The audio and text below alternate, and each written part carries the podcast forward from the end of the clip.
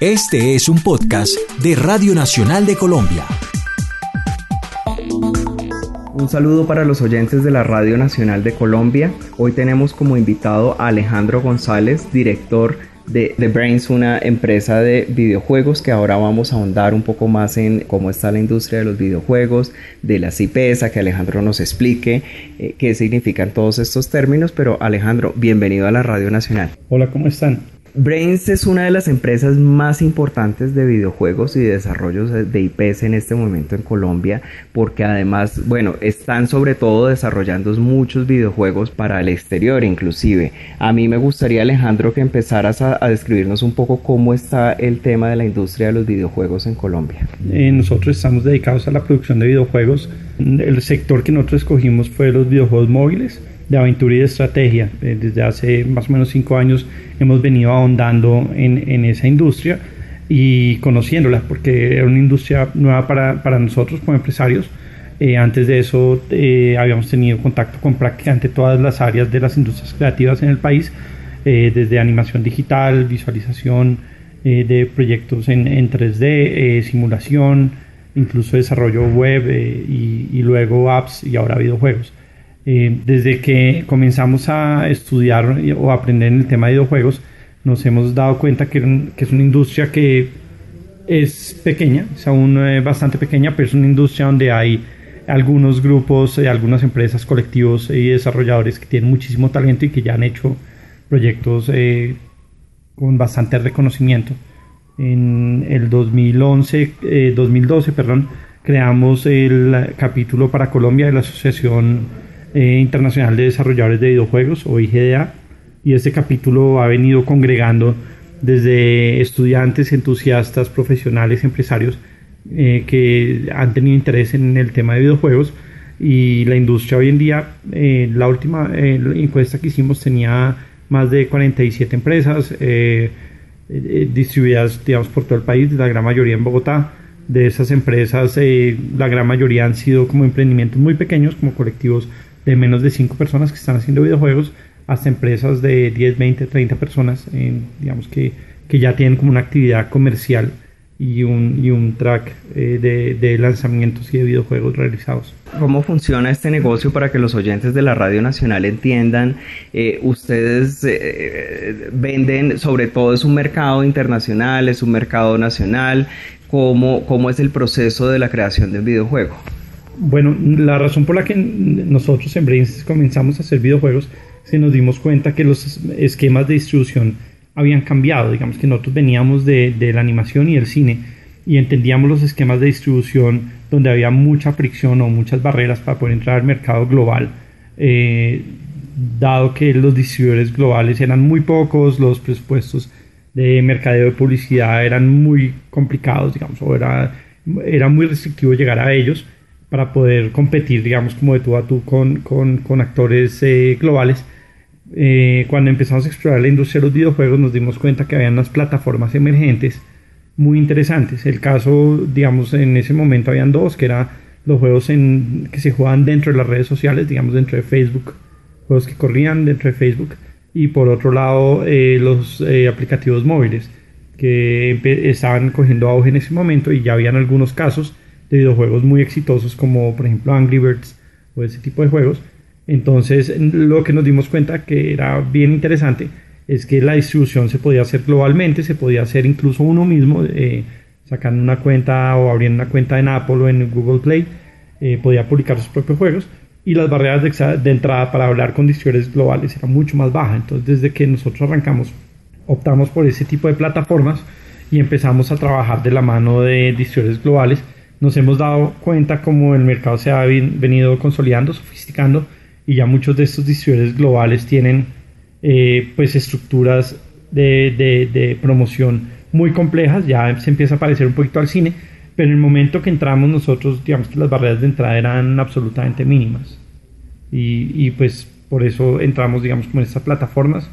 Eh, nuestros juegos están enfocados 100% a públicos globales eh, los últimos lanzamientos que hemos hecho son lanzamientos que están localizados en más de 15 idiomas. Eh, y que son accesibles a personas alrededor del mundo. ¿Cuáles son los ejemplos de juegos más populares de ustedes y dónde la gente los puede encontrar? Bueno, eh, algunos de nuestros juegos solo están disponibles en algunas tiendas que de hecho no están en Colombia, sino por ejemplo en Asia. Digamos, sacamos un juego que se llama Mark of the Dragon, eh, sacamos un juego que se llama Social Street Soccer también en Asia.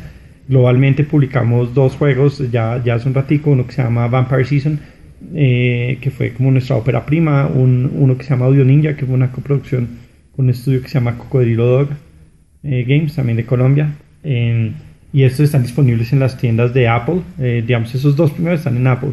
Los, que, los otros que nombré al principio están en, tanto en Google Play como en como en el App Store de Apple, pero, pero están disponibles en otros países. Claro, y yo me imagino que el tema de, de, global que estás diciendo, mercados globales, tiene que ver mucho con la monetización también, porque sería yo creo que muy difícil para una empresa colombiana producir videojuegos exclusivamente para Colombia cuando la gente no está acostumbrada sobre todo a pagar en la web o con tarjetas de crédito.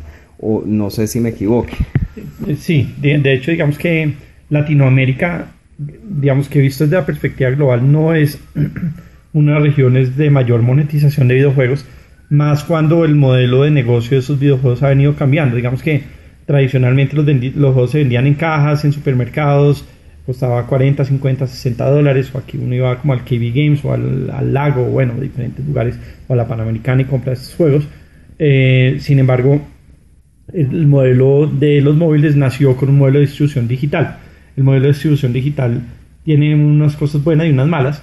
Eh, digamos que la, buena es que es ubicuo, digamos, en el momento que uno lanza el juego ya está disponible, lo puede poner disponible en todo lado. La mala es que requiere el hábito y requiere el acceso a medios de pago electrónicos. Entonces, digamos que Colombia y Latinoamérica han venido mejorando en eso, pero todavía a nivel cultural, digamos que las personas no están tan habituadas. Lo siguiente que, que, que lo vuelve un poquito más enredado es que los, los videojuegos móviles tomaron, digamos, un, un, tren, una moda que se llama free to play o freemium, que es básicamente que las aplicaciones se entregan de forma gratuita y tienen por dentro unos esquemas de monetización que son de alguna forma opcionales. Las personas que quieren comprar eh, ciertos beneficios dentro del juego, quieren comprar cierto contenido, quieren tener más energía o un ítem virtual especial que le permite hacer ciertas cosas, eh, puede hacerlo, pero no es obligatorio y eso hace que sea todavía más difícil Latinoamérica, porque en Latinoamérica digamos que existe también, así como existe un arraigo por, por lo tangible, por, lo, por la caja física, existe también un arraigo muy fuerte por los ítems, digamos que, eh, por, por, por, el pago por un, por un producto. No existe todavía una cultura muy desarrollada en el pago por un servicio o el pago por un intangible o el pago por un consumible. Digamos que, que, lo máximo que pagamos es como la gasolina que se gasta o la luz que utilizamos, pero el beneficio de esos, de esos, de esos consumibles es inmediato. Mientras que el, el, beneficio de comprar una espada o de comprar un escudo, de comprar ese tipo de cosas, o de comprar energía o comprar corazones o qué sé yo, eh, es, eh, requiere, digamos, como tiene como una capa de abstracción adicional culturalmente no, no, no, es, no está muy debajo de la piel latinoamericana aún. Es algo que de nuevo está cambiando, pero es muy lento y por eso pues nosotros tomamos como primera opción los mercados internacionales. Sobre todo, digamos, en Asia es muy, muy, muy común esto. Eh, las personas sienten, digamos, un, un, un, arraigo muy grande por un bien virtual como por un bien real. Entonces, eh, entonces digamos que ha hecho que Asia sea como una de las eh, regiones que más se han desarrollado. Norteamérica también eh, ha crecido mucho en el aspecto, digamos, o en la forma como muchos de los desarrolladores han logrado o hemos logrado generar una representación tangible de algo intangible, algo virtual. Digamos, una de las características principales de ustedes que son además, eh, más que maquila, ustedes son generadores de IPs. ¿Qué es, una IP y por qué es tan importante la IP? Claro, pues nosotros, digamos, yo, yo empecé mi, mi vida empresarial como a en el año 2000 y duré prestando servicios muchísimo tiempo. Digamos que estuve eh, hasta más o menos el 2011 prestándole servicios a terceros en diferentes áreas. Le producía un comercial de televisión a fulano, le hacía una aplicación a sutano, hacía un juego a una empresa o a una, o a una entidad. Y, y ese, digamos, como esos servicios prestados, si bien son una muy buena opción profesional, pues no, no generan un patrimonio para nosotros como empresa Vemos que el patrimonio se vuelve directamente proporcional a nuestro conocimiento y a nuestro goodwill, pero no tiene más. Lo que es una propiedad intelectual es ya crear, digamos, un contenido eh, de algún tipo, un producto que tiene un valor intangible de nuevo eh, para, para, la empresa y que se pueda comercializar. Digamos, una propiedad intelectual, por ejemplo, es una película, una propiedad intelectual es un libro, una propiedad intelectual es un software eh, que uno puede explotar, digamos, o que puede crecer, o incluso que puede llevar a otras pantallas. Digamos, como un libro puede pasar de, del papel a, a, la pantalla grande, o una película puede volverse un videojuego, o viceversa. Ese tipo de propiedades, digamos, propiedades tienen un valor de largo plazo muy interesante. Eh, lo que nosotros eh, comenzamos a hacer en el 2011, de hecho lo, lo empezamos a hacer antes, empezamos en el 2008, 2009 a crear películas cortas, a ver cómo era ese tema de crear propiedades. Eh, hicimos dos cortometrajes, estuvimos trabajando en un largometraje animado. Eh, nos dimos, ahí fue cuando nos dimos todos estos golpes contra, contra la pared con los temas de distribución y financiación y descubrimos los videojuegos. Y tomamos la determinación de crear nuestros propios juegos eh, para la venta o para la comercialización. Eh, eso, digamos que es una propiedad, es, es tener como el título de algo, es como ser los creadores de, más no los productores de.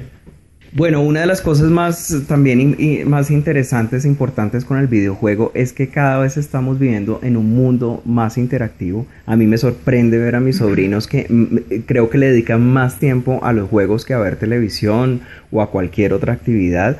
Eh, vemos cómo las series de televisión, especialmente las de los Estados Unidos o las películas, justamente hablando de propiedad intelectual, pues sacan y, y, y digamos que se vuelven transmedia, es porque se crean lo, eh, diferentes universos narrativos y a partir de ahí surgen los videojuegos. Yo diría que si hay una industria con, que tiene muchísimo potencial, una vez salvado el tema de la monetización también y todo, pero es, yo creo que sí viene a ser los videojuegos porque cada vez más, es más, los museos, todas las empresas cada vez empiezan a aplicar y a tener videojuegos. Vemos además empresas de productos comerciales que también sacan un, un videojuego. ¿Cómo, ¿Cómo es la perspectiva para ustedes, Alejandro? No, pues es completamente interesante. Digamos que yo tengo un hijo, mi hijo sinceramente prefiere interactuar con el contenido a través de aplicaciones. Incluso ve televisión a través de aplicaciones. Eh, yo le doy la opción de ponerse un domingo a ver X canal o ver Netflix eh, para ver un contenido, lo prefiere Netflix porque tiene ciertos beneficios, digamos, de, de, no linealidad, de poder acceder al contenido cuando él quiera, tiene una cantidad de beneficios. De hecho, eh, la semana pasada estuve dictando una charla en, la Universidad Javeriana y uno de los slides que estaba mostrando, un par de slides, era sobre la industria de los videojuegos y el crecimiento de esa industria. Es una industria que bajo algunos estudios ya ha sobrepasado en ventas incluso la industria del cine. Digamos que el año pasado se estima que los ingresos de la industria de los videojuegos superaron los de la industria de cine, donde los grandes, digamos, aportantes eran los juegos de consola, luego los juegos de PC y luego los móviles, y todos los tres creciendo. Digamos que todos los segmentos creciendo. El único segmento de videojuegos que está decreciendo es el de los handhelds, como el del Nintendo DS, el PSP, que se han vuelto obsoletos al lado de un teléfono o una tableta. Digamos que se vuelve mucho más funcional. Eh, entonces, eso, digamos, desde el punto de vista de, de ingresos. Desde el punto de vista de consumo, eh, también hay estudios que muestran que en Estados Unidos se consumió en todos, digamos, viendo en promedio todas las personas de todas las edades, de todos los segmentos, consumieron más minutos de aplicaciones que de televisión el año pasado. Es, es, y, y, digamos que la tendencia sigue creciendo, pero, pero digamos que, que la televisión como tal no, no, no desaparece ni se amenaza, simplemente se transforma en un contenido que también va a través de las aplicaciones, digamos que, que es como una tendencia natural a que las personas consuman los contenidos en, múltiples pantallas y, y, ese, y ese tema de distribución digital y de aplicaciones y, de tabletas y de teléfonos y de todo tipo de dispositivos eh, se vuelven como una puerta de acceso al contenido. ¿ya? Entonces, digamos que, que yo lo que me imagino es que dentro de unos años ya no hablemos de ver televisión, sino de ver un, una película. Sí, de, de, digamos un que contenido. un contenido. El contenido va a ser audiovisual o va a ser interactivo Bueno, pues Alejandro, además de, ser un gran emprendedor, es un transgresor en todo lo que tiene que ver con la industria de la animación y los videojuegos.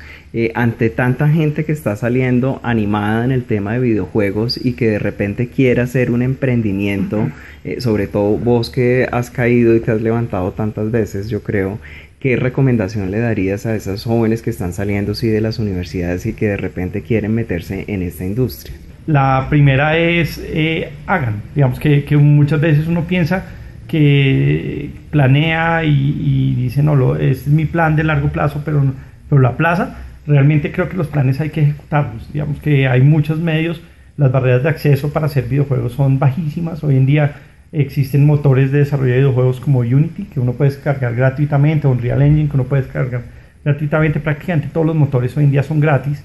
Tienen algunos modelos de negocio también por ahí pero, pero, pero son, son gratuitos. Hay comunidades, hay instituciones, digamos, como el SENA, como la Universidad de los Andes, la Universidad Javeriana, la Universidad Nacional, bueno, casi todas las universidades tienen alguna suerte de plan afín, eh, sea un, plan académico, digamos, una carrera técnica, como el SENA en el tema de animación digital.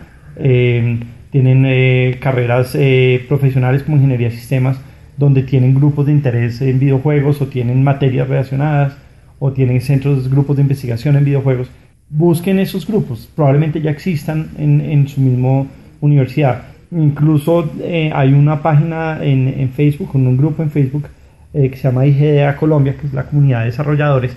Como les dije al principio, ahí hay entusiastas, estudiantes, profesionales, empresarios, hay de todo. Y, la gente se mete ahí y empieza a preguntar, oiga, ¿cómo hago un videojuego? los videojuegos son eh, son productos totalmente multidisciplinarios. Eh, requieren personas, requieren artistas, requieren ingenieros, requieren economistas hoy en día, requieren eh, incluso escritores, bueno, de todo, de todo, comunicadores, psicólogos. todas las profesiones, digamos, que convergen dentro de esos productos en línea. Entonces, creo que, pedir ayuda, encontrar recursos allá afuera ya existen, digamos que es una situación muy diferente a la que vivimos otras personas, digamos. En mi caso, cuando, cuando salí del colegio, yo que sabía que quería eh, trabajar en animación digital, por ejemplo, no existían instituciones, ni existían carreras, ni existían programas, ni grupos de interés, nada de eso. Hoy en día está todo eso, también hay programas de emprendimiento del gobierno o de algunas entidades, digamos, como privadas, otras sin ánimo de lucro, eh, existen convocatorias, eh, bueno, hay de todo, hay, hay una cantidad de opciones eh, pero la sugerencia es ir a IGDA Colombia, entrar a la comunidad en Facebook, al grupo, uno se inscribe al grupo, es un grupo que uno solicita entrar, luego le dan acceso y una vez entra se va a encontrar con otras 3.000 personas en Colombia que están en lo mismo. Bueno, pues fue Alejandro González, director de Brains. Muchísimas gracias por haber estado, Alejandro, en este podcast transgresor y esperamos volverte a tener en una próxima oportunidad. muchas gracias por la invitación.